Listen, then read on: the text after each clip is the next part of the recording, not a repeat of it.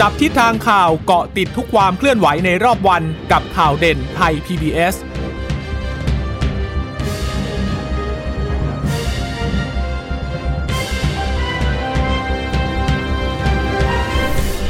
สวัสดีค่ะ สวัสดีค่ะ ต้อนรับคุณผู้ฟังสู่ข่าวเด่นไทย PBS นะคะ เราพบกันเป็นประจำทุกวันจันทร์ถึงศุกร์บ่ายๆ แบบนี้ค่ะ อัปเดตข้อมูลข่าวสารที่เกิดขึ้นในรอบวันนะคะ กับดิฉันจีราชาตาเอี่ยมรัศมีและคุณพึ่งนภาคล่องพยาบาลค่ะ สวัสดีค่ะ คุณผู้ฟังทุกท่านนะคะ ที่รับฟังไทย PBS ผ่านทางสถานีวิทยุที่เชื่อมโยงสัญญาณจากไทย PBS ด้วยนะคะ จะเจอกันเป็นประจำบ่าย3โมงเย็นอย่างนี้ 1 ชั่วโมงเต็มนะคะ ทักทายคุณผู้ฟังกันหน่อย เพราะว่าตอนนี้สภาพอากาศที่ไทย PBS ท้องฟ้ามืดครึ้ม มีฝนตกแล้วนะคะ นี่ยังไม่เย็นเลยแต่ว่าดูแล้วเนี่ยเหมือนบรรยากาศ 6 โมงเย็นยังไงอย่างนั้นเลยนะคะใช่เลยหลายพื้นที่เนี่ยก็คงจะมีฝนตกหนัก ลงมาแล้ว ตอนนี้ก็ต้องระมัดระวังด้วยนะคะเรื่องของสุขภาพนะโควิด -19 ก็ยังอยู่นะคะส่วนประชาชนที่บ้านอยู่ริมฝั่งแม่น้ำก็ต้องเฝ้าระวังอยู่นะคะบอกว่าเดี๋ยวจะมีพายุอีกสักสองลูกมั้งคะที่จะพัดเข้ามา โดยช่วงสัปดาห์หน้าเนี่ยก็จะเข้ามาในพื้นที่ภาคอีสานดังนั้นก็ต้องฝากเตือนแล้วก็ฝากให้ติดตามเรื่องของพยากรณ์อากาศด้วยนะคะค่ะหลักๆ น่าจะเป็นลูกหนึ่งที่ชัดเจนแล้วล่ะ Lion Rock นะคะ น่าจะใกล้มาแล้ว แล้วก็ ตอนนี้มีการประกาศเตือนในหลาย ๆ พื้นที่แล้วด้วย เดี๋ยวมาอัปเดตสถานการณ์เพิ่มเติมกันนะคะ ส่วนการติดเชื้อโควิด -19 วันนี้หมื่นกว่าอีกแล้วคุณผู้ฟัง แนวโน้มไม่ค่อยดีอีกแล้วค่ะขึ้นมาที่ 11,140 คน เสียชีวิตก็สูงอีกแล้วนะคะ เกินร้อยอีกแล้ว 116 คนนะคะ แต่สิ่งที่ดีหน่อยนะคะ นั่นก็คือเรื่องของการฉีดวัคซีน ที่ทำได้เพิ่มมากขึ้นค่อนข้างเยอะเลยทีเดียวนะ เมื่อวานวันเดียวนี้โอ้ตั้ง9 0 0 0 0 คนนะ คือ มันก็มันก็เป็นสิ่งที่ยืนยันถึงในเรื่องที่เราพูดกันมาตลอดนะว่า ถ้าของพออะศักยภาพเราเชื่อว่าสาธารณสุข หรือว่าบุคลากรเราทำได้อยู่แล้ว แล้วมันก็ทำได้จริง ๆ คุณผู้ฟังของพอปุ๊บเนี่ยเก้าแสนแปดแสนเจ็ดแสนอันนี้เป็นเป็นเรื่องปกติเลยนะคะ ที่สามารถทำได้ดังนั้น ถ้าใครยังลังเลอยู่ ยังไม่มั่นใจก็พิจารณาดีๆว่ามันคุ้มกันไหมถ้าสมมุติเราไม่ได้รับวัคซีนแล้วเกิดติดเชื้อขึ้นมาเนี่ย เราอาจจะเจ็บป่วยหนักเจ็บป่วยรุนแรงได้นะ ในขณะที่อาการข้างเคียงเนี่ย ก็ไม่ได้ว่าจะเป็นหนักกันทุกคนนะคะ แล้วถ้าเกิดว่าสังเกตอาการอย่างใกล้ชิด และอยู่ในการดูแลของแพทย์ได้ทันเวลาเนี่ย ก็หลายคนก็สามารถที่จะ ดูแลช่วยเหลืออาการกันได้นะคะ แล้วก็ไม่ค่อยมีรายงานนะว่าฉีดวัคซีนไปแล้วแล้วเสียชีวิตคือมันอาจจะต้องอยู่กับคณะกรรมการที่เขาพิจารณาในเรื่องนี้ด้วยนะ ว่ามีสัดส่วนมากน้อยแค่ไหน แต่ว่าถ้าเทียบกับอัตราส่วนของคนที่ฉีดแล้ว กับคนที่แพ้รุนแรงถึงขั้นต้องเข้าโรงพยาบาลเนื่องจากวัคซีนเนี่ยก็ สัดส่วนค่อนข้างน้อยค่ะ เมื่อเทียบกับจำนวนของคนที่รับวัคซีนไปนะคะอาวันนี้ อย่างที่บอกว่าวัคซีน9 0 0 0 0กว่าเนาะเดี๋ยวค่อยมาแยกกันว่าเข็ม 1 เข็ม 2 เท่าไหร่นะ แต่ว่าต้องยังต้องเน้นย้ำในเรื่องของจำนวนคนที่ติดเชื้ออแล้วอาการหนักก็ยังมีอยู่นะคะ แต่ว่าตัวเลขลดลงเยอะเหมือนกันสามร้อยสามสามพันสามที่อาการหนักที่รายงานวันนี้นะ ใส่ท่อช่วยหายใจเนี่ยวันนี้เหลือเหลือหกร้อยแปดสิบสองไม่ถึงเจ็ดร้อยแล้วค่ะ เมื่อวานที่เราดูตัวเลขกันอยู่ยังเจ็ดร้อยสิบเก้ามั้งถ้าจำไม่ผิดนะยังเป็นเจ็ดร้อยต้นๆตอนเนี้ย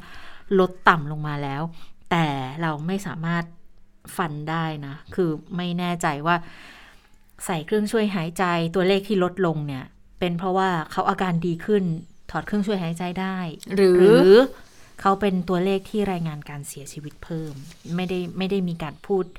ลงรายละเอียดในขนาดนั้น แต่เชื่อว่าข้อมูลเชิงลึกเขาคงมีแหละ แต่ที่รายงานให้เราฟังเนี่ยอาจจะไม่ต้องไม่ได้ลงลึกไปถึงขนาดนั้น ค่ะ และดูเหมือนว่าตอนนี้สบคก็ไม่ได้เน้นในเรื่องของออผู้เสียชีวิตการเจ็บป่วยอะไรออกมาบ้างแล้วเรื่องเนื่องจากว่าการแถลงก็ลดจำนวนลงนะคะแต่ว่าจริง ๆสถานการณ์เนี่ยก็ยังคงมีอยู่นะ ไม่ได้หายไปไหนเลยนะคะ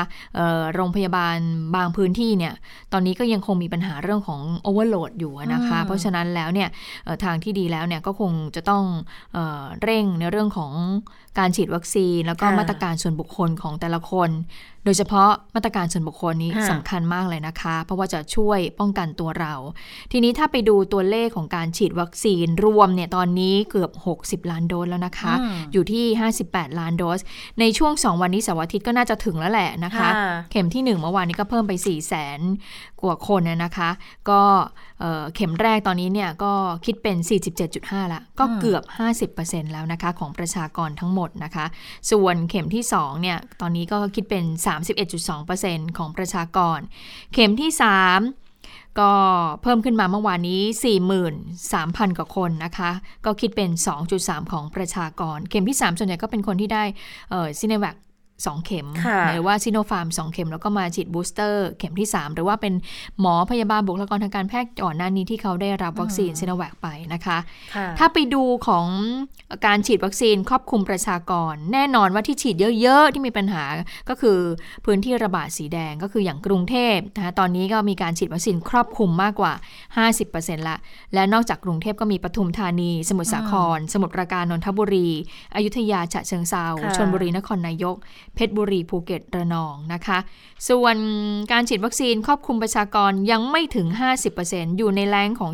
40-49%เนี่ยอืมก็มีนครปฐมยะลาสงขลาก็พื้นที่ภาคใต้นะคะค่ะประจวบคีรีขันธ์เพชรบุรี แล้วก็มีพื้นที่ทางตะวันออกระยองนะคะ ก็มีภาคอีสานบ้าง มีนครราชสีมาบุรีรัมย์นะคะ อันนี้ก็ยังไม่ถึง 50%นะคะค่ะ ส่วนกลุ่มผู้สูงอายุมากกว่า 70%ที่ได้ฉีดแล้วแน่นอนค่ะก็คือกรุงเทพปทุมธานี สมุทรสาคร ฉะเชิงเซาพังงาภูเก็ตระนองอะอันนี้ก็เป็นตัวเลขที่ชี้ให้เห็นว่า หลายจังหวัดก็คงจะต้องเร่งฉีดอยู่นะคะ เนื่องจากว่ายังคงจะต้องป้องกันและก็ระมัดระวังอยู่โดยเฉพาะในพื้นที่จังหวัดชายแดนภาคใต้ค่ะ แล้วตอนนี้ที่กำลังระดมฉีดกันอยู่เนี่ยก็คือกลุ่มกลุ่มน้องๆที่อยู่ในวัยเรียนนะคะค่ะอายุ 12ถึง18 ปี กลุ่มนี้เนี่ยตอนนี้ถ้าเป็นเป็นพื้นที่ เมืองพื้นที่กรุงเทพมหานครพื้นที่สีแดงเข้มอย่างเงี้ยส่วนใหญ่ก็จะฉีดกันค่อนข้างมาก อยู่แต่ว่ามันก็จะมีปัญหาอยู่เหมือนกันว่าบางพื้นที่ปฏิเสธการฉีดคือไม่ยอมรับวัคซีนนะคะทั้งทั้งๆที่วัคซีนก็มีเพียงพอเรื่องของประสิทธิภาพอะไรอย่างเงี้ยก็ก็มีข้อมูลออกมาให้เห็นกันเยอะแต่ทีนี้มันมีการข่าวในไลน์อะอืมซึ่งไม่รู้ข่าวจริงข่าวปลอมหรือว่ามีการไปดูข้อมูลกันตาม t ิ k t o k แบบนี้แล้วเอามาประกอบการตัดสินใจว่าโอ้ยฉันไม่ฉีดหรอกเดี๋ยวมันจะมีปัญหานะ อีกปีสองปีข้างหน้า เกิดมีปัญหาขึ้นมายังไงล่ะ ถ้าถ้าเกิดว่าฉันฉีดเข้าไปแล้ว ตอนฉันโตขึ้นเป็นผู้ใหญ่แล้ว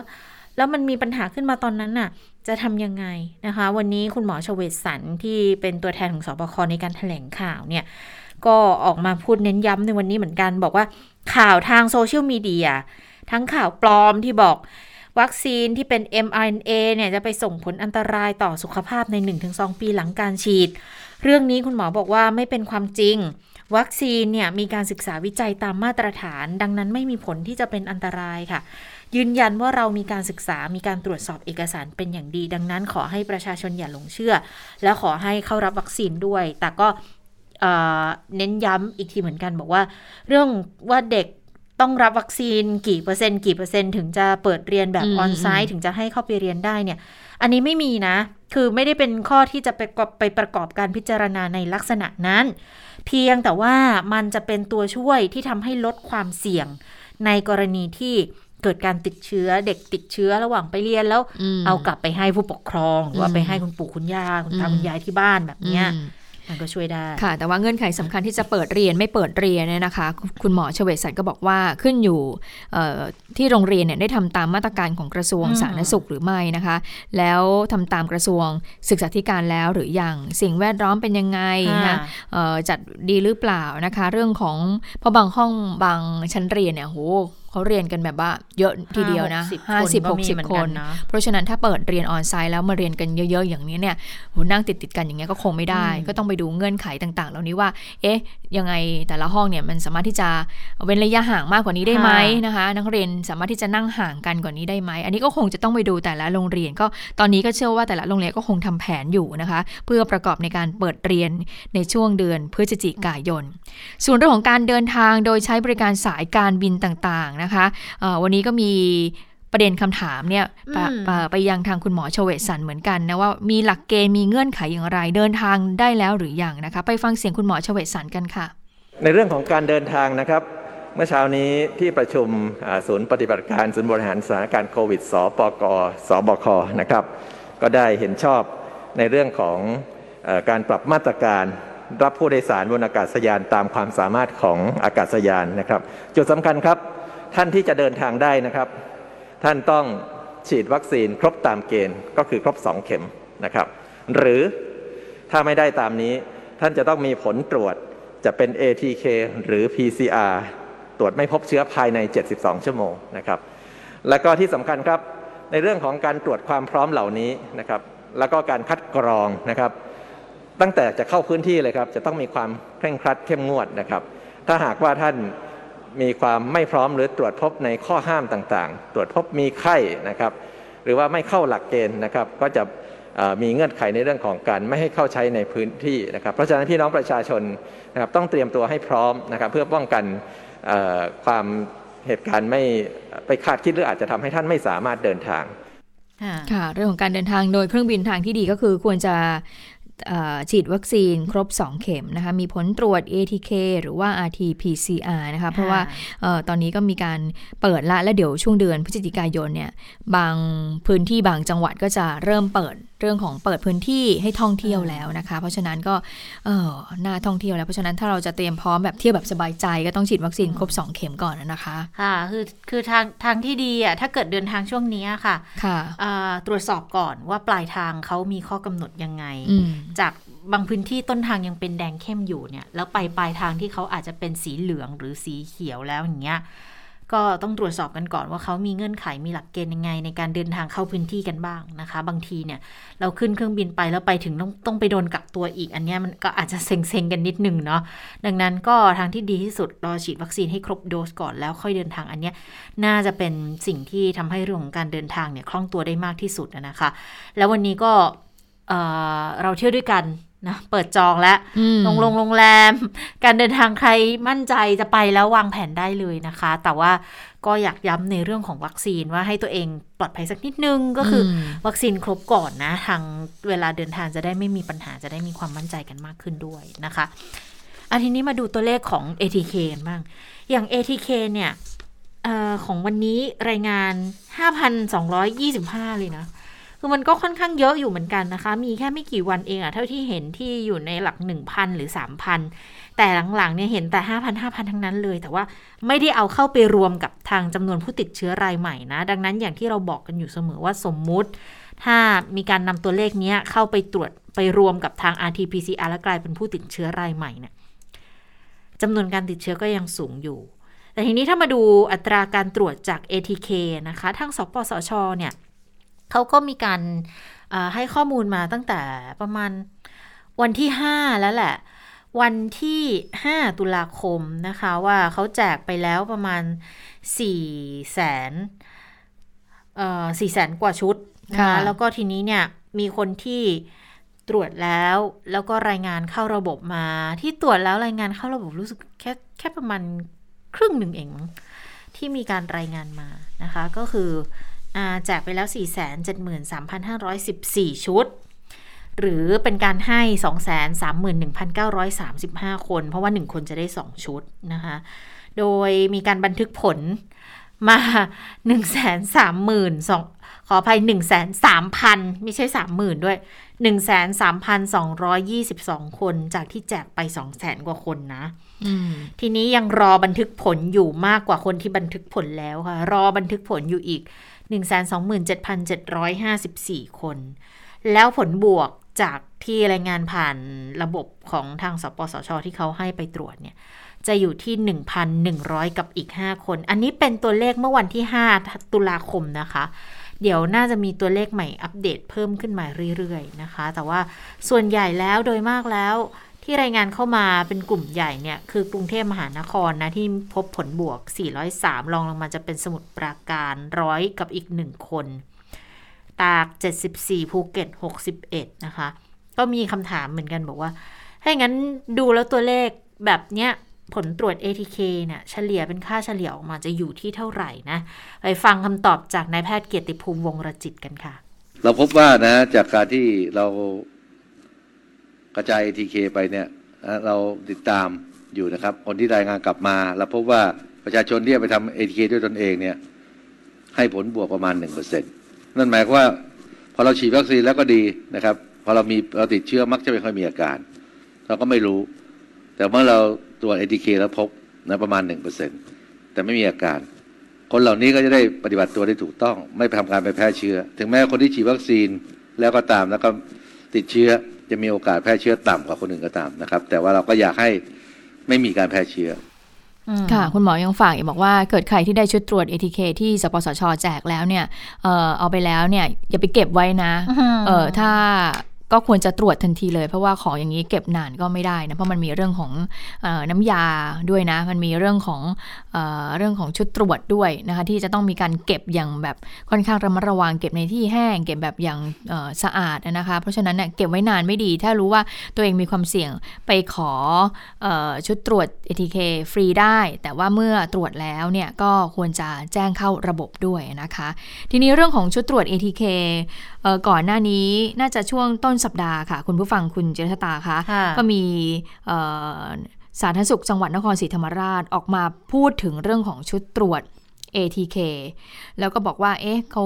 ไม่อนุญาตให้มีการใช้อะไรอย่างนี้นะคะ แต่ว่าไปไปมาๆเนี่ยเขาบอกว่ามีเป็นการสื่อสารที่ผิดพลาด ที่ที่คุณหมอใช้ส่วนใหญ่ก็จะเป็นแบบ ATK professional use นะคะ ก็คือ ATK เนี่ยจะมี 2 ประเภท มีแบบ home use home use นี่คือแบบว่าให้ประชาชนเนี่ยใช้นะคะ แล้วก็แบบ professional use เนี่ยก็คืออในสถานพยาบาลเนี่ยเขาก็จะใช้กันนะคะ ปรากฏว่าล่าสุดค่ะ คุณหมอ จรัดพงศ์สุกรีนายแพทย์สาธารณสุขจังหวัดนครศรีธรรมราชเขาก็มีการถแถลงนะคะอันนี้เรื่องนี้เมื่อสองวันก่อนที่บอกว่าเขาสนใจ AATK เลิกผูนี่แหละ ของสปสชจำนวน8ล้าน5แสนชุด ที่ก่อนอันนี้ถูกตั้งข้อสังเกตคุณภาพนะคะ โดยสารสุขจังหวัดนครศรีธรรมราชก็สั่งห้ามเลยบอกว่า ทุกโรงพยาบาลเนี่ย ห้ามนำ ATK ชนิดนี้ไปใช้กับกลุ่มผู้สัมผัสเสี่ยงสูงนะ แล้วก็ให้แพทย์บุคลากรเนี่ยทางการแพทย์เนี่ยใช้ชุดตรวจที่เรียกว่า professional use เท่านั้นนะคะดูเพราะว่ามันจะพบความคาดเคลื่อนน้อยกว่านะคะ ก็ปรากฏว่าการถแถลงข่าวนี้มามันก็สุดท้ายเมื่อวานนี้ทางคุณอนินบอกว่า โอเคเข้าใจกันแล้วมันไม่ได้มีกันแล้ว ก็คือว่าแพทย์เขาจะใช้ชุดตรวจแบบ professional use แต่ถ้าประชาชนใช้ทั่วไปเนี่ยเขาก็เรียกว่า home use ด้วยกันนะคะ ทีนี้เราไปฟังกันหน่อยไหมคะคุณชะตา ว่าชุดตรวจเนี่ยไออ๋อโอเค ก่อนที่จะไปฟังชุดแบบอ๋อก่อนที่จะไปฟังคุณหมอ ไม่ใช่คุณหมอสิ อาจารย์อืมอาจารย์วันนี้ดิฉันก็เรียกผิดเรียกถูกอยู่นั่นแหละอาจารย์อนันต์จงแก้ววัฒนาอ่าถ้าเท่าที่ฉันฟังคร่าวๆนะคะ ก็คือว่าชุดตรวจ2ชนิดมันต่างกัน ก็คือว่าถ้าเป็น professional professional use เนี่ยจะจะจะจะแยงจมูกเนี่ยเข้าไปลึกลึกกว่าแยงลึกแยงตื้นเออ ทีนี้แต่ถ้าเป็นโฮมยูสเนี่ยจะแยงตื้นๆ ก็แค่โพรงจมูกเท่านั้นเข้าไปประมาณ 2-3 เซน ทีนี้ถ้าเกิดว่าจะให้แบบว่าผลตรวจแบบแม่นยำก็จะต้องแบบว่าแยงเข้าไปลึกๆหน่อย อันนี้คือความแตกต่างกัน เพราะฉะนั้น professional use เนี่ยก็จะแทงลึกมากกว่า ซึ่งก่อนหน้านี้เนี่ยอาจารย์นันเขาก็เลยเก็บชุดตรวจ ATK เนี่ยทั้งที่ออยรับรอง แล้วก็ทั้งที่สปสชเนี่ยให้ประชาชนนั้นได้ใช้เนี่ยคือพูดง่ายๆว่าที่ที่ออยรับรองหมด 60 กว่าชนิดเนี่ยก็คือเอาเท่าที่ได้นะคะ ไปตรวจว่าเอ๊ะมันมันมันมีค่ามาตรฐานมากน้อยแค่ไหนมีค่าความคาดเคลื่อนอย่างไร แล้ววันนี้ก็ได้พูดคุยกับคุณหมอกับอาจารย์นันด้วยซึ่งเราไปฟังก่อนว่าผลการวิจัยที่คุณหมอ หรือว่าอาจารย์นันเนี่ยเขาได้มีการทดลองนั้นเป็นยังไงบ้างคะผลเบื้องต้นนะครับที่เราเราเอามาตรวจดูนะครับ เราใช้ระดับของไวรัสที่หรือตัว ตัวตัวอย่างของไวรัสที่เป็นมาตรฐานนะครับ มาตรฐานนี้หมายความว่า เราเปรียบเทียบกับค่าตัว rt-pcr เนี่ยครับที่เป็นระดับที่เป็นตัวที่เราบอกว่าติดเชื้อแน่นอนที่ประมาณ 25 นะครับชุดตรวจทุกตัวที่เราเอามาเอามาสุ่มตรวจนะครับ ออกมาเป็นบวก ออกมาเป็นบวกหมด ก็คือแสดงว่าน่าจะใช้ได้ครับ กรณีของคนที่มีปริมาณของเชื้อค่อนข้างเยอะนะครับทีนี้ถ้าเกิดเราเอาตัวอย่างของเชื้อนั้นนะครับ มาลดปริมาณลง ให้เป็นระดับที่น้อยลงไปเรื่อยๆนะครับ เราจะเริ่มเห็นความแตกต่างแล้วครับว่าชุดตรวจบางตัว จะมีความสามารถในการที่จะตรวจวัดได้ อยู่ก็คือมันจะมีแถบตรงตัวทีนะครับจางลงแต่ก็ยังติดบวกอยู่ ขณะที่บางตัวเนี่ยก็จะไม่ตรวจพบไม่ได้แล้ว ซึ่งอันนั้นจะเป็นจุดที่เป็นความแตกต่างของเขาเรียกว่าเป็น sensitivity หรือความสามารถของตตัว ATK ในการที่จะตรวจวัด ปริมาณไวรัสที่เราใช้ในการตรวจวัดนะครับ มันจะมีความแตกต่างกันตรงไวรัสที่มีปริมาณน้อยๆครับค่ะคุณหมอวันนี้คุณหมอเข้าเข้าสายทางซูม เออไม่ใช่คุณหมออาจารย์ อาจารย์เข้าสายสัมภาษณ์ทางซูม กับอืมในจับตาสถานการณ์อืมอาจารย์ก็มาพร้อมเลยอะ มีทั้งแบบอุปกรณ์ตัวอย่างอุอุปปกกรรณ์ณ์พร้อมมีไม้สวอป มีน้ำยามีมีน้ำยาด้วย มีตรงไอชุดตรวจที่เป็นตัวคิดด้วยนะคะ เอามาให้เห็นเลยบอกว่ามันเป็นแบบนี้แบบนี้ไอตัวก้านเนี่ยเวลามันมีก้านยาวก้านสั้นยาวก้านสั้นสายเคลือบยางยาวยางสั้นยังไงอืมน้ำยาเข้าไปแล้วต้องบีบให้อนุภาคโปรตีนของในตัวอย่างเชื้อมันแตกไปละลายในน้ำแล้วค่อยเอามาอย่างเงี้ย ดังนั้นแล้วก็เลยสนใจบอกว่า อะอาจารย์ถ้าอย่างนี้เนี่ย อย่างความคลาดเคลื่อนเนี่ย ถ้าฟังจากที่อาจารย์บอกว่าถ้าเกิดทุกชุดที่มีในท้องตลาด หรือกระทั่งของสปสชเองก็ตามเนี่ยนะ ได้คุณภาพหมด แต่มันมีความคลาดเคลื่อนที่ออกมาขึ้นคอวามยู่คลาดกับเคลื่อนใจอะไรมันขึ้นกับอะไร มันเออเกิดจากปัจจัยอะไรได้บ้างนะ ต้องไปฟังคุณหมออาจารย์ให้คำตอบกันค่ะ ตัว ATK แต่ละชนิดนะครับ มันจะมีเอ่อเขาเรียกว่าสารแอนติบอดีแอนติบอดีก็คือตัวที่เราเอ่อ สร้างขึ้นมาในในสัตว์ทดลองเพื่อที่จะเอาไปจับกับตัวโปรตีนของไวรัสนะครับ ตัวอย่าง ATK ตัวนี้นะครับมันก็จะมีตัวแอนติบอดีรออยู่ รออยู่ในในบริเวณที่เราหยดหยดอะไรเข้าไปนะครับเพราะเราหยดตัวอย่างเข้าไปปั๊บเนี่ยถ้าเกิดเรามีปริมาณของโปรตีนอยู่เนี่ยมันจะไปเจอกับแอนติบอดีที่ ATK ตัวนี้เคลือบเอาไว้ แล้วพอแอนติบอดีตัวนี้ดี ถ้ามันดีมากๆเนี่ยมันจะจับได้ค่อนข้างแม่นยำแล้วมันก็จะพาขึ้นไป ตอนน้ำเนี่ยมันจะพาขึ้นไปเพราะมันเจอลายแรกที่เป็นตัวทีนะครับมันก็เป็นแอนติบอดีอีกตัวหนึ่งซึ่งมันก็จะคล้ายๆกับไปตัวตัวตรวจจับตัวไอตัวโปรตีนของไวรัสแบบเฉพาะเจาะจงเลยครับ ถ้าเกิดมีเนี่ยตัวทีนี้จะขึ้นถ้าเกิดไม่มีเนี่ยมันจะไปที่ตัว C เพราะตัว C จะเป็นการวัดแอนติบอดีโดยทั่วๆไป ว่าชุดตรวจเนี่ยมันใช้งานได้ เพราะฉะนั้นถ้าเกิดแอนติบอดีที่เราเอามาใช้ในการผลิตชุดตรวจนะครับ มันมีเอ่อคุณภาพที่ไม่ดี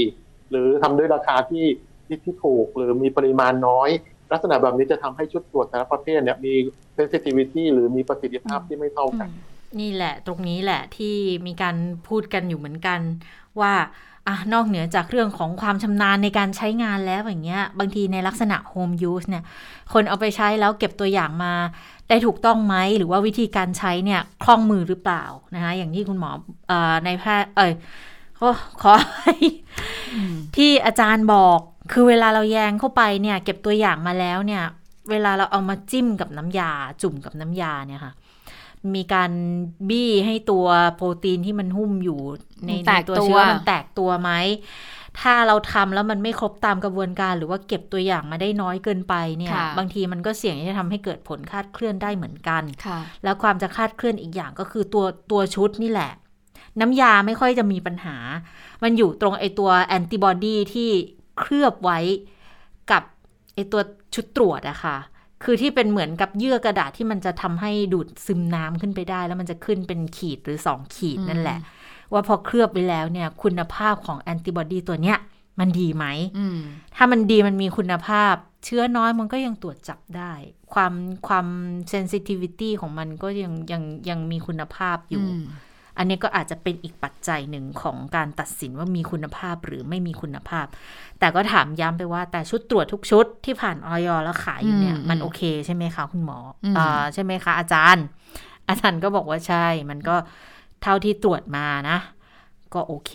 ทีนี้ก็เลยมองได้ว่า มันก็อยู่กับกับอ่า วิธีการใช้ด้วยหรือไม่อืมงั้นสรุปก็คือว่าที่ชุดตรวจที่มีขาย 60 กว่ายี่ห้ออมที่ออยผ่านการรับรองแล้วนะคะ ไม่ว่าจะเป็นขายออนไลน์หรืออะไรก็ตามเนี่ยก็คือว่าได้มาตรฐานแหละทีนี้มันก็ขึ้นอยู่กับการใช้ด้วยนะคะว่าอืมเราอย่างที่บอกถ้าเราแยงลึกๆเนี่ยเข้าไปในโพรงจมูกเนี่ยเราได้เชื้อในปริมาณที่มากพอ การตรวจจับเนี่ย อย่างที่บอกมันก็จะพบง่าย มันก็จะขึ้นขึ้นเลยนะคะแต่ถ้าเกิดสมมุติว่าคนที่บางคนเนี่ยอาจจะยังไม่ได้มีเชื้อ ไวรัสเยอะๆ อาจจะมีเชื้อน้อยแต่ว่าไปตรวจ ATK แบบโฮมยูสอาจจะไม่พบก็ได้อืมเพราะฉะนั้นแล้วในทางที่ดีถ้าว่าเราดูด้วยว่าเราอยู่ในความเสี่ยงสูงหรือเปล่านะคะถ้าเกิดว่าเราอยู่ในความเสี่ยงสูง เราตรวจแบบ ATK แบบ home use แล้วเราไม่พบ เพราะฉะนั้นเราควรจะไปตรวจแบบว่าตรวจซ้ำอีกทีเตรวจซ้ำอีกทีที่โรงพยาบาลใช่ เพราะว่าโรงพยาบาลเขาจะเอาแบบ professional use ให้เราก็คือค่ะจะแยงเข้าไปในโพรงจมูกค่อนข้างลึกหน่อยไอ้ตรงเนี้ยมันอาจจะตรวจสอบได้อีกทีหนึ่งนะคะว่า เอ๊ะเรา ผลออกมาเนี่ยเป็นผลลบหรือว่าผลบวกนะคะ เพราะฉะนั้นอะเท่าที่สบายใจได้เบื้องต้นเอาเท่านี้ก่อนนะคะ แต่ว่าอย่างที่คุณเจษตาบอกก็คือว่าขึ้นอยู่กับการใช้ด้วยว่าใช้ยังไงนะคะ แล้วก็ขึ้นอยู่กับคุณภาพของแต่ละยี่ห้อด้วยว่าที่ไอแอนติบอดีที่เขามาที่อยู่ในชุดตรวจของเขาอะ่ะมันมันมันมีความไวในการที่จะสัมผัสกับเชื้อได้มากน้อยแค่ไหน เพราะว่าบางชุดตรวจถ้าเกิดถูกมาก ๆ หรือว่า มีราคาที่ไม่ไม่ไม่แพงอย่างเนี้ยบางทีเนี่ยเขาอาจจะเอาชุดตรวจออกมาที่ที่ไม่สามารถที่จะตรวจจับได้ อันนี้คุณหมอก็ตั้งข้อสังเกตเอาไว้เหมือนกันนะคะ ค่ะ แต่อย่างกรณีที่เกิดขึ้นที่นครศรีธรรมราชแบบนี้เนี่ยก็มีการตั้งคณะกรรมการขึ้นมาเหมือนกันนะคะ เพื่อที่จะมาตรวจสอบเหมือนกันว่า อย่างคุณภาพประสิทธิภาพของเจ้าชุดตรวจเนี่ยมันทำให้ผลคาดเคลื่อนแบบนี้เนี่ย มันเกิดจากปัจจัยอะไรกันบ้าง แต่เท่าที่ฟังมันก็ดูมันก็หลายปัจจัยผสมกันเหมือนกันนะ แล้วก็ถ้าฟังจากวิธีการใช้เนี่ยบางทีถ้าเกิดว่าก่อนจะเอาไปให้ประชาชนใช้อะถ้าเกิดเราอธิบายได้ไม่ครบถ้วนนะ หมายถึงคนที่แจกชุดตรวจอธิบายได้ไม่ครบถ้วน หรือว่าคนที่เอาไปตรวจแล้วยังไม่ค่อยมั่นใจกับการใช้งานเนี่ย บางทีมันก็อาจจะส่งผลได้เหมือนกันนะ แต่ตรวจดีกว่าไม่ตรวจอยู่แล้วนะคะ เหมือนเหมือนกับ เรื่องของการฉีดวัคซีนแหละ ก็เน้นเชียร์ไปในทางให้ฉีดดีกว่านะคะ เพราะว่าถ้าไม่ฉีดไม่ตรวจเราก็ไม่รู้หรอกว่าติดหรือไม่ติดแล้วติดติดแล้วจะอาการหนักอาการเบาอย่างไร อันนี้ก็จังเป็นอีก ประเด็นที่ยังต้องพูดคุยกันอย่างต่อเนื่องดีๆอืมแล้วก็มีทิ้งท้ายคำถามเนี่ยที่ก็เป็นคำถามที่ข้อสงสัยของเราด้วยนะคะว่า เอ๊ะตอนนี้เราควรจะรอไหมรอโมเดอร์นาไหมสำหรับใครที่รอสั่งซื้อเออโมเดอร์นาอยู่แล้วก็น่าจะเข้ามาเดือนพฤศจิกายนกับวัคซีนที่รัฐจัดให้แอสตราเซเนกาควรจะรอไหมคุณหมอบอกว่าทางที่ดีนะคะ ก็ไม่ต้องรอก็คือควรจะฉีดก่อนเพราะว่าไม่รู้ว่าโมเดอร์นาจะเข้ามาเมื่อไหร่ ส่วนวัคซีนไฟเซอร์ที่ฉีดให้กับนักเรียนตอนนี้ก็คือที่บอกว่าเด็กผู้ชายเข็มหนึ่งไปก่อนใช่ไหมคะ คุณหมอบอกว่าก็ฉีดไปก่อน เพราะว่าอย่างน้อยอะเข็มแรกเนี่ยภูมิก็ขึ้นแล้วอย่างน้อยก็ช่วยป้องกันป้องกันในเรื่องของเด็กนักเรียนได้และหลังจากนั้นถ้าเกิดจะไม่มีผลวิจัยออกมาแล้วให้ไปฉีดอีกเข็มหนึ่งเดี๋ยวค่อยว่ากันนะคะ หรือว่าถ้าถ้าเข็มแรกไม่มีอาการ เข็มที่สองก็พิจารณาที่จะฉีดได้อาจจะทิ้งเวลา ยาวอีกนิดนึง อันนี้ก็ได้ด้วยเหมือนกันนะคะคะส่วนโควิดใต้ที่มีการระบาดกันหนักอย่างวันนี้ตัวเลขก็ขึ้นค่อนข้างเยอะเหมือนกันนะคะ ซึ่งทางนายกก็บอกแล้วว่าอออยากให้มีการดำเนินการจัดการเรื่องของโควิดภาคใต้เนี่ยนะภายใน 2 เดือนใช่ไหมคะ วันนี้เลขาธิการสภาความมั่นคงแห่งชาติ ท่านใหม่แล้วนะ คุณผู้ฟังต้องอไม่ต้องจำหรอกค่ะ แต่หน้าที่ของเราคือต้องต้องจำเพราะว่าเปลี่ยนแล้วนะคะ หลังจากเดือนกันยายนก็เปลี่ยนแล้วเป็นพลเอกสุพจน์มาลานิยมอันชื่อนี้ต้องพวกเราต้องดิฉันต้องจำนะคะ ในฐานะที่เป็นศูนย์ ในฐานะที่เป็นพออศูนย์ปฏิบัติการสบกสบคก็พูดถึงเรื่องของการระบาดโควิด ในพื้นที่ภาคใต้นะสี่ภาคสี่จังหวัดก็มีปัตตานียะลานราธิวาสแล้วก็สงขลาก็ยอมรับว่ามีแนวโน้มนะแนวโน้มที่ว่านี่คืออาจจะต้องมีการล็อกดาวน์ค่ะ เพื่อมีความเข้มงวดมากขึ้นใน 4 จังหวัดภาคใต้หลังจากที่พบว่ามีการระบาดมากขึ้นนะคะก็คงจะต้องมีการหารือกันว่ามาตรการที่จะนำมาใช้เป็นอย่างไร ล็อกดาวน์ในช่วงเวลาอะไร เดี๋ยวคงจะมีรายละเอียดอีกทีนึงเห็นบอกว่าเดี๋ยวสัปดาห์หน้าจะมีการหารือในเรื่องนี้ค่ะ ค่ะก็โอ้สถานการณ์ทางใต้เนี่ยค่อนข้างที่จะหนักอยู่เหมือนกันนะ ดังนั้นแล้วมันก็เลยกลายเป็นประเด็นที่ต้องมาดูกันแล้วว่าถ้ายังคุมไม่ได้ยังคุมไม่อยู่เนี่ยจะเป็นยังไง แต่อีกเรื่องหนึ่งนั่นก็คือเรื่องของวัคซีน ว่าจะส่งลงพื้นที่ได้เพิ่มขึ้นไหมสัญญาไว้แล้วอย่างน้อยๆห้าแสนโดสนะคะว่าจะต้องส่งไป ก็น่าจะทำให้สถานการณ์เนี่ยดีขึ้นในอีกสักระยะประมาณหนึ่งเดือนถ้าเป็นอย่างนั้นนะคะ เอามาดูเรื่องของน้ำท่วมกันบ้างวันนี้ พลเอกประวิตยวงสุวรรณรองนายกรัฐมนตรีก็ลงพื้นที่ค่ะไปที่สักแก้วนะ รอบนี้ไปที่สักแก้วแน่นอน เวลาคนใหญ่คนโตเขาลงพื้นที่อะเขาไม่ได้ดูแค่ภารกิจหรอกเขาต้องดูว่ามีใครตามไปด้วยนะคะตามไปมากน้อยแค่ไหนนะคะ ไปรอบนี้เนี่ยมีคุณตรีนุชเทียนทองนะคะรัฐมนตรีศึกษาธิการคุณสุชาติชมกลิ่นองคุณสุชาตินี่ไปทั้งกับนายกไปกับรองนายกเลยด้วยนะคะรัฐมนตรีแรงงานนะคะ คุณอาทิตย์ รัตนเศษรัฐมนตรีช่วยคมนาคม นี่ก็ตอนนายกลงพื้นที่นครศรีก็ไปด้วยเหมือนกัน วันนี้ก็ไปกับทางรองนายกประวิทย์นะคะแล้วก็มีเลขาธิการสทนชเลขาธิการสปกก็ลงพื้นที่ไปด้วยนะคะบอกว่ามีกรรมการยุทธศาสตร์ของพักนะคะพลเอกวิทย์เทพหัสดินณอยุธยา มีร้อยเอกธรรมนัฐพรมเผ่าเลขาธิการพปชรก็ไปด้วยค่ะ คุณนฤมลพินโยสินวัตรเฮรัญยิกพักก็ไปด้วย มีสสอีกจำนวนหนึ่ง มีประชาชนไปต้อนรับ มีหัวหน้าส่วนราชการด้วยนะคะ ไปถึงก็ไปรับฟังบรรยายสถานการณ์ ภาพรวมบริหารจัดการน้ำการแก้ปัญหาน้ำท่วมทั้งระบบในภาพรวมเลยของพื้นที่ภาคตะวันออกไปดูความคืบหน้าโครงการพัฒนาแหล่งน้ำอ่างเก็บน้ำห้วยสะโตนอันเนื่องมาจาก พระราชดำริที่สัตแก้วนะคะไปฟังความคืบหน้าการก่อสร้างอาคารด่านศุลกากรอรัญญประเทศ บริเวณจุดผ่านแดนถาวรน้องเอี่ยนนะคะไปดูเพื่อจะช่วยลดความแออัดบริเวณด่านพรมแดนคลองลึกได้ด้วยแล้วที่สำคัญเรื่องของการแก้ไขปัญหาน้ำท่วมในพื้นที่สระแก้ว และปัญหาที่ดินทำกินซับซ้อนกับพื้นที่ป่าไม้ถาวรที่อำเภอวังสมบูรณ์นะคะ พลเอกประวิทย์ขอให้หน่วยงานเฝ้าระวังที่พื้นที่เสี่ยงน้ำหลาก ให้เตรียมแผนเผชิญเหตุให้พร้อมตลอดช่วงฤดูฝนที่เหลือ แล้วก็วิธีการเนี่ยอยากจะให้ผันน้ำเลี่ยงเมืองค่ะ อยากจะให้เปิดพื้นที่เก็บน้ำไว้ใช้ในฤดูแล้งที่จะถึงนี้ด้วยนะคะ ก็เลยขอให้ทางสทนช กรมชลประทาน กรมอุทยาน บูรณาการแผนงานความสำคัญของโครงการบรรเทาอุกภัยและภัยแล้งในพื้นที่เกษตรพื้นที่เศรษฐกิจในสระแก้วให้เสร็จโดยเร็ว บอกว่าต้องมีการให้ความร่วมมือเน้นการมีส่วนร่วมของประชาชนในพื้นที่ให้มากขึ้นด้วยนะคะ โดยเฉพาะพื้นที่ทางการเกษตรเนี่ยอันนี้ก็จะเป็นเรื่องสำคัญอีกอย่างหนึ่ง ช่วงบ่ายไปดูพื้นที่ที่วังสมบูรณ์นะคะ ไปดูปัญหาความเดือดร้อน ไปดูไปให้กำลังใจเจ้าหน้าที่ ไปดูการแก้ไขปัญหาให้กับประชาชนเพราะว่าจุดนี้เนี่ย มันเป็นพื้นที่ทับซ้อนเนี่ยที่ดินทำกินไปซ้อนกับพื้นที่ที่ประกาศเป็นพื้นที่ป่าไม้ถาวร ดังนั้นก็เลยค่อนข้างจะมีปัญหากันมายืดเยื้อยาวนานอยู่เหมือนกันนะคะค่ะ มาเตือนเรื่องของพายุฝนฟ้านิดนึงค่ะ กรมอุตุนิยมวิทยาก็บอกว่าตอนนี้เนี่ยพายุไลออนร็อกเนี่ยซึ่งเป็นพายุดิเพชันที่อยู่บริเวณทะเลจีนใต้นะคะ ตอนนี้เนี่ยได้ทวีกำลังแรงขึ้นเป็นพายุโซนร้อนแล้วนะคะ มีศูนย์กลางอยู่ประมาณ 600 กิโลเมตรทางตะวันออกเฉียงใต้ของเมืองวินประเทศเวียดนามนะคะ ซึ่งพายุลูกนี้เนี่ยเขาบอกว่าเกือบไม่เคลื่อนที่ก็คาดว่าจะขึ้นฝั่งที่เวียดนามตอนบนนะคะในช่วง 10-11 ตุลาคมนี้ แต่ถ้าว่าที่มันมีผลกระทบกับไทยก็คือมรสุมตะวันตกเฉียงใต้กำลังแรงค่ะ ที่พัดปกคลุมทะเลอันดามันภาคใต้และอ่าวไทยก็ทำให้มีฝนตกหนักบางแห่งก็ต้องระมัดระวังด้วยนะคะ ก็ทำให้ทางออกองบริการป้องกัน และบรรเทาสาธารณภัยกลางเนี่ยก็ได้ออกมา ตือนด้วยนะคะ ก็แจ้งทุกจังหวัดเนี่ยให้ติดตามสถานการณ์เรื่องของฝนฟ้าอย่างใกล้ชิดนะคะ ก็ขอให้ติดตามกันด้วยเพราะอาจจะช่วงนี้อาจจะมีเรื่องของฝนตกหนักในพื้นที่ค่ะค่ะนอกจากนี้นะคะทางปอพอเองก็เตือนเหมือนกันนะคะ ในพื้นที่เสี่ยงนะคะก็จะมีหลายพื้นที่ขอให้ติดตามสถานการณ์อย่างใกล้ชิดแล้วทางกอปพกเนี่ยเขาแจ้งทุกจังหวัดนะคะแล้วก็แจ้งศูนย์ป้องกันและบรรเทาสาธารณภัย ให้เฝ้าติดตามสถานการณ์กันอย่างใกล้ชิดด้วยนะคะ ให้ฟังข่าวจากอุตุนิยมวิทยาตลอด 24 ชั่วโมง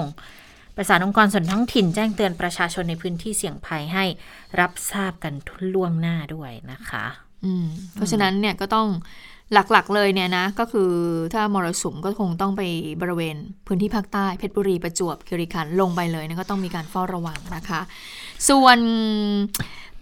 นครราชสีมานะคะก็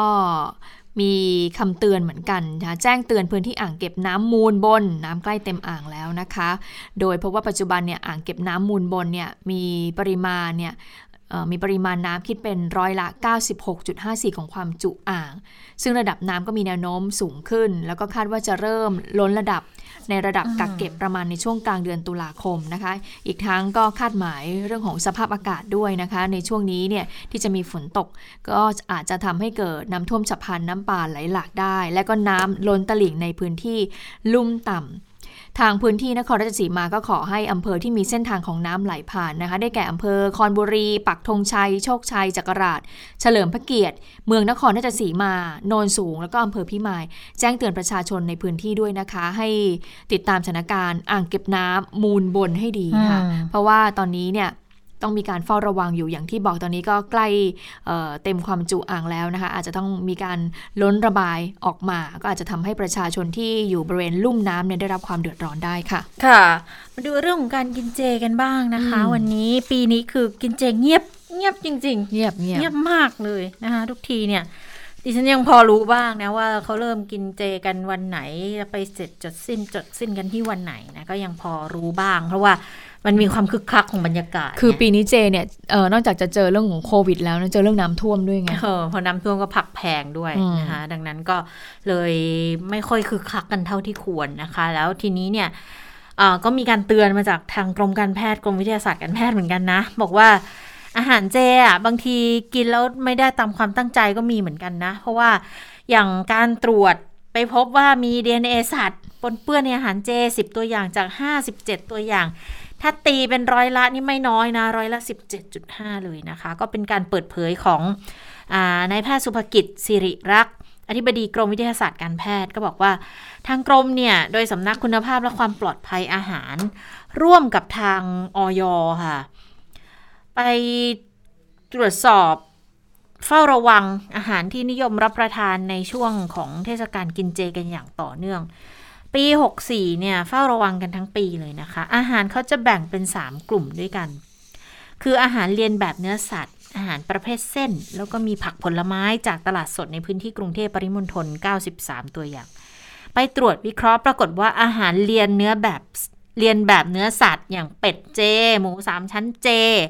ลูกชิ้นปลาเค็มไส้กรอกเจ 57 ตัวอย่าง พบ DNA เนื้อสัตว์ปนเปื้อน 10 ตัวอย่าง คิดแล้วก็อยู่ที่ประมาณร้อยละ 17.5 ค่ะ ส่วนอาหารประเภทเส้นอย่างวุ้นเส้น เส้นมีเส้นเล็กเส้นใหญ่ 15 ตัวอย่างเนี่ย อันนี้ไม่ไม่พบกรดซอร์บิกที่ไม่อนุญาตให้มีในอาหารประเภทนี้นะ แต่ไปพบกรดเบนโซอิก9 ตัวอย่างคิดเป็นร้อยละ 60แต่มันไม่เกินค่ามาตรฐาน พวกเบนโซอิกซอร์บิกเนี่ยเป็นวัตถุกันเสียที่ใช้ยับยั้งการเติบโตของจุลินทรีย์ค่ะ ความเป็นพิษเนี่ยมันต่ำแต่ถ้ากินไปเยอะๆเนี่ยมันอาจจะทำให้เกิดอันตรายกับคนที่แพ้สาร อาจจะมีผื่นคัน อาจจะคลื่นไส้อาเจียนปวดท้องท้องเสียมีแบบนี้เหมือนกัน ส่วนผักผลไม้สดอย่างพวกคะน้าขึ้นช่ายถั่วฝักยาว แครอทมะเขือเทศ ส้มแอปเปิลมันญี่ปุ่น 21 ตัวอย่าง ไปพบสารเคมีป้องกันกำจัดศัตรูพืชตกค้างในส้มในแอปเปิล5ตัวอย่าง คิดเป็นร้อยละ 23.8 โอ้ใครชอบกินส้มกินแอปเปิลอาจจะต้องล้างทำความสะอาดกันให้ดีเลยนะคะ ทีนี้เนี่ย คุณหมอเขาก็บอกว่าคือกินเจให้มีสุขภาพดีควรต้องรับประทานอาหารที่สะอาดปลอดภัยถูกหลักโภชนาการนะ รับประทานให้หลากหลายด้วยนะคะ ปรุงสุกใหม่ ๆ ไม่ควรซื้อมาเก็บไว้นานๆ ถ้าจะเก็บก็เก็บในตู้เย็นแล้วอุ่นก่อนรับประทานด้วยนะคะ อันนี้ก็อืม เป็นอีกหนึ่งคำเตือนหนึ่งตัวอย่างที่กรมวิทยาศาสตร์การแพทย์ก็ เอามาให้เห็นกันนะคะ ค่ะ ซึ่งวันนี้ผู้สื่อข่าวของเราคุณนันทินีรายละเอียดเขาก็ไปสำรวจกันบรรยากาศนะคะเอ่อร้านขายอาหารเจที่เยาวราช เพราะว่าถ้าพูดถึงอาหารเจ หรือว่าเทศกาลกินเจก็ต้องนึกถึงเยาวราชเลยใช่ไหมคะ ปรากฏว่าปีนี้ค่อนข้างเงียบเหงาเหมือนกันนะคะ เนื่องจากว่าค่ะของแพงคนซื้อก็น้อยด้วยนะ อย่างที่บอกเรื่องของโควิด -19 จะจะมาจับจ่ายซื้อของอะไรเนี่ยก็ต้องคิดเหมือนกันนะ จะออกมาตะลงตลาดจับจ่ายซื้อของอะอย่างปกติอย่างเมื่อสักครู่เนี่ยที่คุณเชอตาเล่าเนี่ย ปกติเนี่ยถ้าไม่ได้เจอเรื่องของโควิดเนี่ยการเรื่องแอปเปิลมา ถ้าเราจะกินแอปเปิลเราก็ต้องล้าง เราก็ต้องคิดว่าเราค่ะเราต้องล้างอย่างดีใช่ไหมคะ แต่มายิ่งมาเจอโควิด -19 อีกเนี่ยเราก็ต้องระวังเพราะเชื้อมันอาจจะเคลือบอยู่บนผลไม้ที่เราบนเปลือกอะเออบนเปลือกได้ เพราะฉะนั้นเนี่ยก็ต้องระวังด้วยนะคะ ปรากฏว่าคุณนันทินีก็ไปพูดคุยกับแม่ค้าร้านค้าเยาวราชมา ก็บอกว่าเออปีนี้ของแพงจริงๆนะคนซื้อก็น้อยไปฟังเสียงแม่ค้าร้านค้าเยาวราชกันค่ะ ถ้าก่อนวันกินเจก็จะเป็นคนที่เอาไปขายต่อค่ะ แล้วก็พวกอาม่าพวกอะไรแบบเนี้ยค่ะ แล้วลูกค้าที่เป็นกลุ่มอายุวัยรุ่นหรือผู้สูงอายุอะไรที่เราเป็นยังไงบ้างที่มาวัยรุ่นไม่ค่อยมีเท่าไหร่นะคะ ส่วนมากก็จะเป็นผู้สูงอายุค่ะ ส่วนมากวัยรุ่นก็สั่งออนไลน์นะคะสมัยนี้ปีนี้อะไรขายเด่นเด่นๆที่ร้านนะคะ การเอาฉ่ายแล้วก็ยำฉ่ายยำน้ำมันงาค่ะเต้าหู้ยี้ค่ะเต้าหู้ยี้ แต่ถ้าถ้าแช่มันก็ต้องมาอุ่นค่ะอันนี้ไม่ต้องแช่แพงมากค่ะ ได้เป็นเดือนคือมันเหมือนว่าขนส่งลำบากเลยอะไรอย่างเงี้ยค่ะ ขึ้นทุกตัว แรกๆ ไม่ค่อยมีคนตอนหลังคนก็ทยอยมาทีละหน่อยทีละหน่อย แต่ว่าถามว่าเปรียบเทียบกับปีที่แล้วว่าสู้ไม่ได้ แต่มันก็ยังพอมีคนขึ้นมาหลังจากโควิดมันดีขึ้นมาแล้ว คนก็ทยอยมากัน อ๋อค่ะ แล้วอย่างของพี่เนี่ยคิดว่าน่าจะขายในช่วงวันไหนมันหยุดไหม ของหนูก็มาเรื่อยๆนะพี่มันมีลูกค้าประจำอะ แล้วจะจะเยอะอีกทีก็คือเสาร์อาทิตย์ค่ะเนี่ยวันนี้ศุกร์เสาร์อาทิตย์เนี่ยคนเดี๋ยวทยอยมาช่วงกลางวัน 11โมงถึงเที่ยงนี่จะทำไม่ทันแน่นมากเราลดที่แล้วด้วยไหมคะลดไหมก็ก็ก็ลดบางอย่างอะพี่แต่ของแพงมากของแพงมากของปีนี้แพงค่ะแพง แต่ว่าราคาเดิมไม่ได้ขึ้นอะไรลูกค้าของแพง วัตถุดิบอันไหนบ้างแพงเล่าให้ฟังหน่อยค่ะทุกอย่างค่ะพี่ ขึ้นหมดเลยอย่างผักขึ้นใช่ในแต่ก่อนร้อยสองร้อยเกือบสามร้อยโอ้โหขึ้นเยอะเหมือนกันนะ ก็อย่างที่บอกว่าปีไหนเจแล้วเจอน้ำท่วมเนี่ย ผักก็จะแพงนะคะ จากปกติเวลาเข้าช่วงกินเจเนี่ย ผักก็จะถีบราคาขึ้นอยู่แล้วแหละ มันเป็นไปตามอุปสงค์อุปทาน แต่พอยิ่งเจอน้ำท่วมก็ยิ่งแพงขึ้น เพราะว่าพืชผลทางการเกษตรก็อาจจะได้รับความเสียหายเนื่องจากสถานการณ์อุทกภัย หรือว่าการขนส่งยากลำบากแต่ปีนี้เนี่ยหนัก เพราะว่านอกจากน้ำท่วมแล้วยังมีปัญหาโควิดอีกอืมนะเพราะโควิดหลายคนก็อาจจะไม่ค่อยมีสตุ้งสตางค์กันข้าวของมันก็แพงขึ้น แล้วไปเจอน้ำมันแพงอีกไงราคาขนส่งมันก็อืมอาจจะมีการปรับตัวขึ้นเล็ก ๆ น้อยๆแหละอืมมันก็ส่งผลกระทบทั้งนั้นอืนะคะมหลายปัจจัยเล็ก ๆ นะคะก็ทำให้บรรยากาศกินเจปีนี้อาจจะไม่คึกคักเหมือนปีก่อนๆมานะคะอะทีนี้มาดูเรื่องของคดีที่เกี่ยวข้องเออ กับการชุมนุมนะคะค่ะที่ตำรวจคอฝอเนี่ยที่ลงไปควบคุมดูแลสถานการณ์การชุมนุมที่บริเวณแฟลตดินแดงเนี่ยนะคะสิบตำรวจตรีเดชวิทย์เลดเทนสัน ซึ่งเป็นผอบอหมู่เนี่ยถูกยิงบาดเจ็บสาหัสนะคะเอ่อความคืบหน้าคดีนี้เป็นยังไงบ้างพลตำรวจโทชยพลฉัดชัยเดชผู้ช่วยผบตร ก็ได้เดินทางลงพื้นที่ที่สอนอดินแดงไป เพื่อที่ไปติดตามความคืบหน้าการจับกลุ่มผู้ที่ก่อเหตุนะคะ แล้วก็มีการเยี่ยมกำลังพลแล้วก็ให้กำลังใจกับตำรวจที่ปฏิบัติการอยู่ในส่วนหน้าด้วยนะคะ ขณะเดียวกันก็บอกกับทางกลุ่มผู้ชุมนุมว่าการชุมนุมที่ก่อให้เกิดความรุนแรงเนี่ยไม่ได้ก่อประโยชน์อะไรกับทั้งสองฝ่ายเลยนะ แล้วก็จะยิ่งจะทำให้เจ้าหน้าที่เนี่ยได้รับบาดเจ็บด้วย ขณะเดียวกันนะคะผู้กำกับสนดินแดงก็พูดถึงสำนวนคดีของกลุ่มผู้ต้องหาที่ก่อความรุนแรง ในพื้นที่สอนอดินแดงว่าก็จะถูกนำส่งไปศาลแขวงพระนครเหนือในช่วงบ่ายวันนี้แหละนะคะนนี่ก็เป็นความคืบหน้าที่ทางผู้ช่วยผบตรนั้นไปติดตามความความคืบหน้าทางคดีค่ะ ค่ะ ขณะเดียวกันนะก็มีรายงานบอกว่าตั้งแต่เช้าเลยค่ะพลตำรวจเอกสุวัสด์แจ้งยอดสุขผบตร ควงกันไปกับทางพลตำรวจเอก รองอิงคภัยโรธรองผบตร แล้วก็พลตำรวจโทสุรพงษ์ถนอมจิตผบเอ่อผบชนอ๋อไม่ใช่ ผู้บัญชาการตำรวจสันติบาลค่ะอืมสันติบาล ไปที่ตึกไทยคู่ฟ้าไปหานายกรัฐมนตรีนะคะเอ่อเขาบอกว่าไม่มีกำหนดการนัดหมายพบกันล่วงหน้านะ ก็เลยคิดว่า น่าจะมีการไปพบไปรายงานเหตุการณ์หรือเปล่า เพราะว่าพบตรเนี่ยเดินทางกลับออกไปช่วงประมาณ9นาฬิกา35 นาที คือพบตรกับคณะไปถึงเมื่อประมาณ8โมงครึ่งอืมนายกไปถึง8โมง45 แล้วก็พบตรกลับออกไป9โมง35 ไม่ได้ให้สัมภาษณ์ด้วย สื่อก็เลยคาดการณ์บอกว่าเออน่าจะเป็นเรื่องของการชุมนุมทางการเมืองที่แยกดินแดงแหละ เพราะว่ามันมันแรงขึ้นทุกที คือ ก่อนหน้านี้ก็เคยมีกรณีที่ผู้บาดเจ็บเป็นกลุ่มผู้ชุมนุม จากจากการควบคุมฝูงชนก็มีเหมือนกัน แต่ว่าล่าสุดอย่างเหตุที่มันเกิดขึ้นวันก่อนเนี่ย ก็เจ้าหน้าที่ถูกยิงสาบาดเจ็บสาหัสนะคะ ดังนั้นก็เลยกลายเป็นประเด็นที่คงจะต้องติดตามกันอย่างใกล้ชิดแล้วล่ะว่ามันเกิดอะไรขึ้นนะคะ แล้วการนัดหมายชุมนุมเนี่ย ก็ยังคงมีอย่างต่อเนื่องนะเอ่อพรุ่งนี้เห็นว่าจะมีคาร์มอบค่ะ จะเริ่มตั้งแต่บ่ายสองนะคะ ก็ มีการเตือนแล้วว่าให้หลีกเลี่ยงบางเส้นทางเพราะเขาไปนัดกันที่ซอยธนิยาถนนสีลม แล้วเขาจะมุ่งหน้าอนุสาวรีย์ประชาธิปไตยตั้งแต่บ่ายสองเป็นต้นไปนะคะ เส้นทางที่อยากจะให้หลีกเลี่ยงกันตั้งแต่เที่ยงเนี่ยคือถนนสีลม แยกสาราแดงแยกสีลมนราธิวาสนะคะถนนพระรามสี่แยกอังรีดูนังถนนแยกวิทยุถนนราชดำริ ถนนเพชรบุรี ตรงแยกประตูน้ำแยกยมราช ถึงแยกยมราชเลยนะคะอืมแล้วก็หลานหลวงนะคะ ราชดำเนินกลางดินสอสะพานสมเด็จพระปิ่นเกล้าคือถ้าถ้าหลีกเลี่ยงได้ก็ก็หลีกเลี่ยงเส้นทางดังดังต่อไปนี้ค่ะค่ะ เพิ่มเติมนิดนึงนะคะกับการจับกลุ่มผู้ที่ก่อเหตุเอ่อยิงตำรวจเนี่ยได้รับบาดเจ็บเนี่ยนะคะวันนี้มีการเปิดเผยบอกว่า แนวกระสุนเนี่ยจากการผ่าตัดเนี่ยก็พบว่าถูกยิงมาจากที่สูงลงมานะคะอืมก็ทางรองผู้บัญชาการตำรวจนครบาลพลตำรวจตรีจิรสันแก้วแสงเอกก็บอกว่าถ้าเป็นเอ่อกระสุนแนวอย่างนี้ยที่ถูกยิงมาจากที่สูงอย่างนี้แล้วนะคะ อย่างนี้ยคือข้อหาพยายามฆ่าเลยนะคะอืมไปฟังเสียงของรองผู้บัญชาการตำรวจนครบาลกันค่ะ การยืนยันในเรื่องของผู้กระทำความผิดนั้น ก็ขอให้ฝ่ายสอบสวนได้ได้เอ่อดำเนินการก่อนนะครับ ตรงนี้ก็จะได้แถลงให้ทราบต่อไปครับ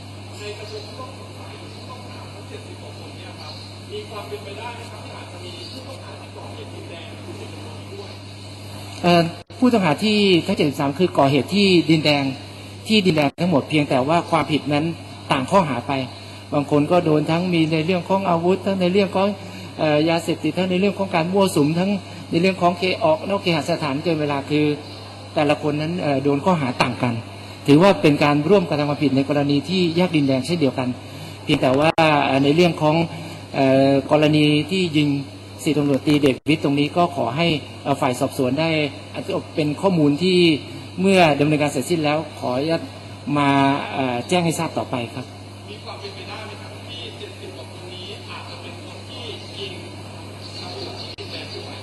ก็เป็นไปได้และเป็นไปไปไปไม่ได้หมดอยู่ที่พยานหลักฐานครับค่ะ ตอนนี้ก็รวบรวมหลักฐานอยู่นะ ส่วนจะใช้ปืนชนิดใด ใช้กระสุนชนิดใด ฝ่ายสืบสวนก็กำลังทำงานอยู่นะคะ เพื่อให้ได้หลักฐานมากที่สุดค่ะ ค่ะ แล้วค่ะ ได้เวลาของสถานการณ์ต่างประเทศแล้วไปดูกันหน่อยว่าแผ่นดินไหวญี่ปุ่น ตอนนี้มีความคืบหน้ายังไงเพิ่มเติมกันบ้างนะคะ คุณสาวรักษ์สวัสดีค่ะ สวัสดีค่ะ สวัสดีค่ะ คุณผู้ฟัง สวัสดีทั้งสองท่านค่ะ ก็เป็นเหตุแผ่นดินไหวนะคะ เกิดขึ้นจริง ๆ เกิดขึ้นศูนย์กลางเนี่ยมันอยู่ที่เมืองชิบะ แต่ว่าแรงสั่นสะเทือนเนี่ยรับรู้ไปถึงกรุงโตเกียว แล้วก็เมืองไซตามะซึ่ง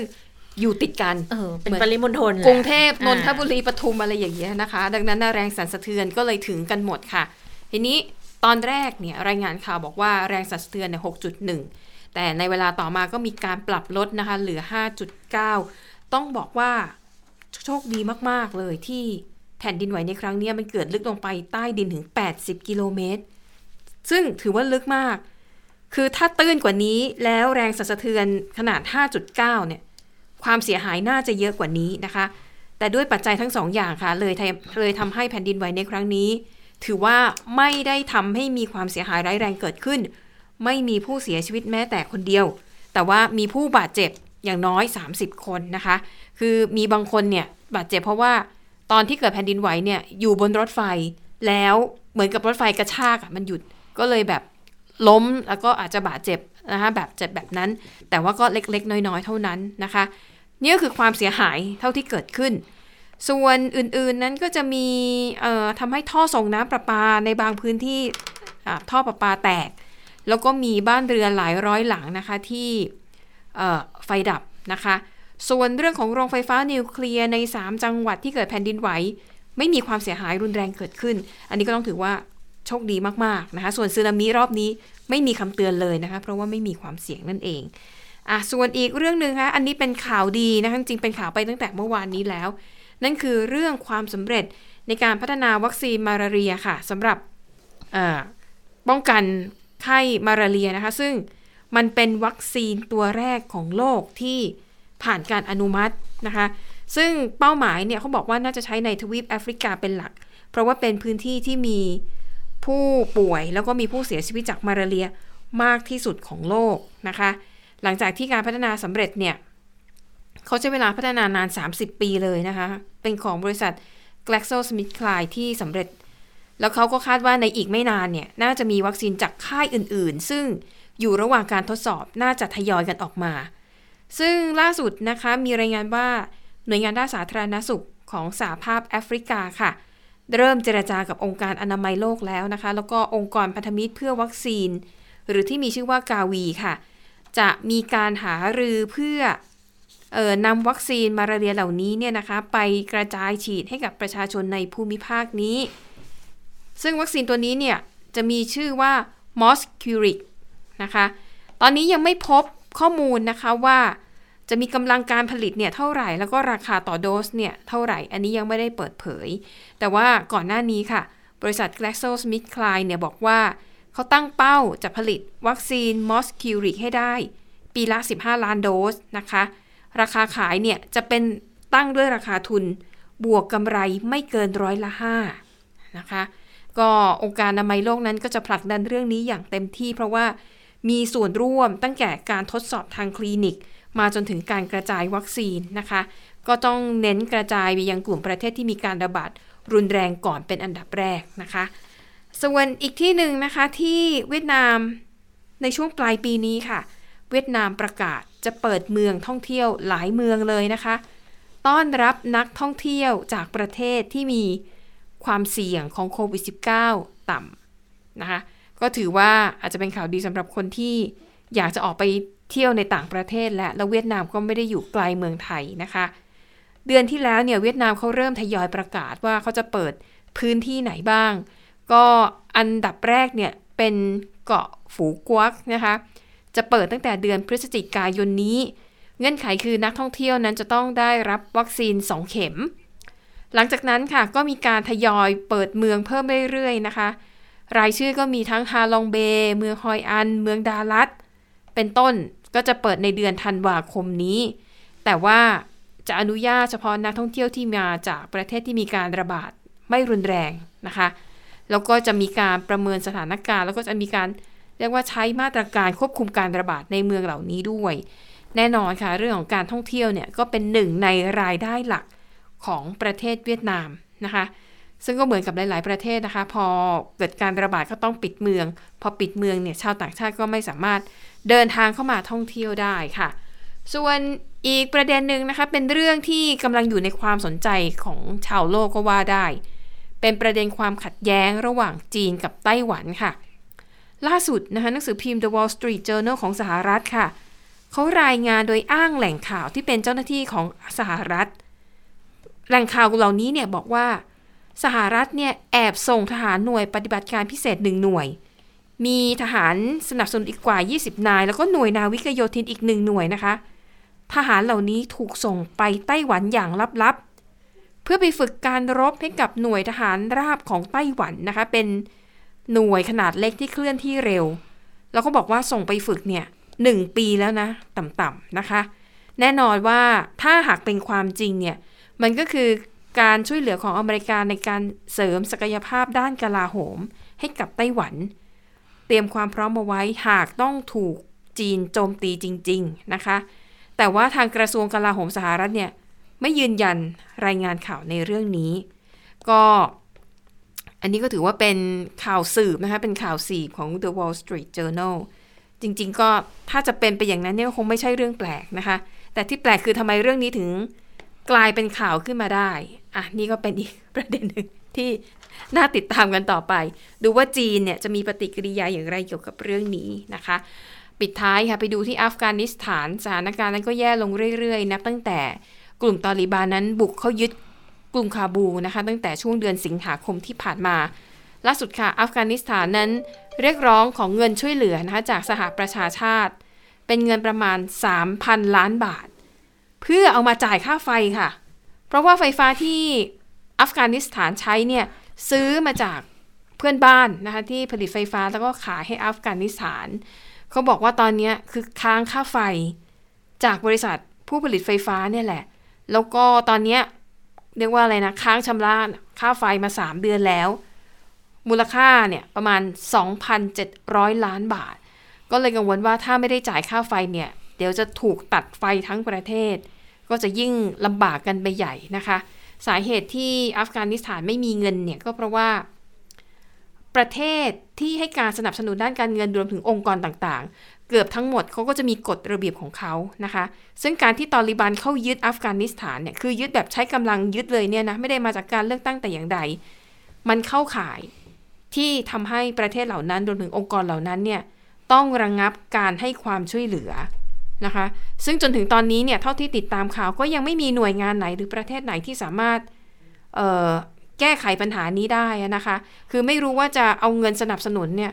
มาช่วยเหลืออัฟกานิสถานอย่างไร ตราบใดที่ตาลีบานเนี่ยยังคงยึดอำนาจอยู่ แล้วยังไม่มีรัฐบาลประเทศไหนเลยนะ ที่ให้การรับรองกลุ่มตาลีบาน ในฐานะคณะปกครองประเทศ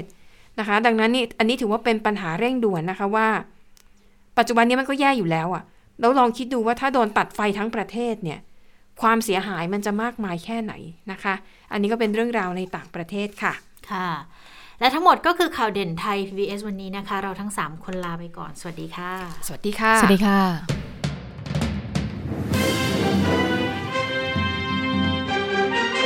ติดตามข่าวเด่นไทย PBS ได้ทุกวันจันทร์ถึงศุกร์เวลา 15 นาฬิกา ทางไทย PBS Radio และติดตามฟังข่าวได้อีกครั้งทางไทย PBS Podcast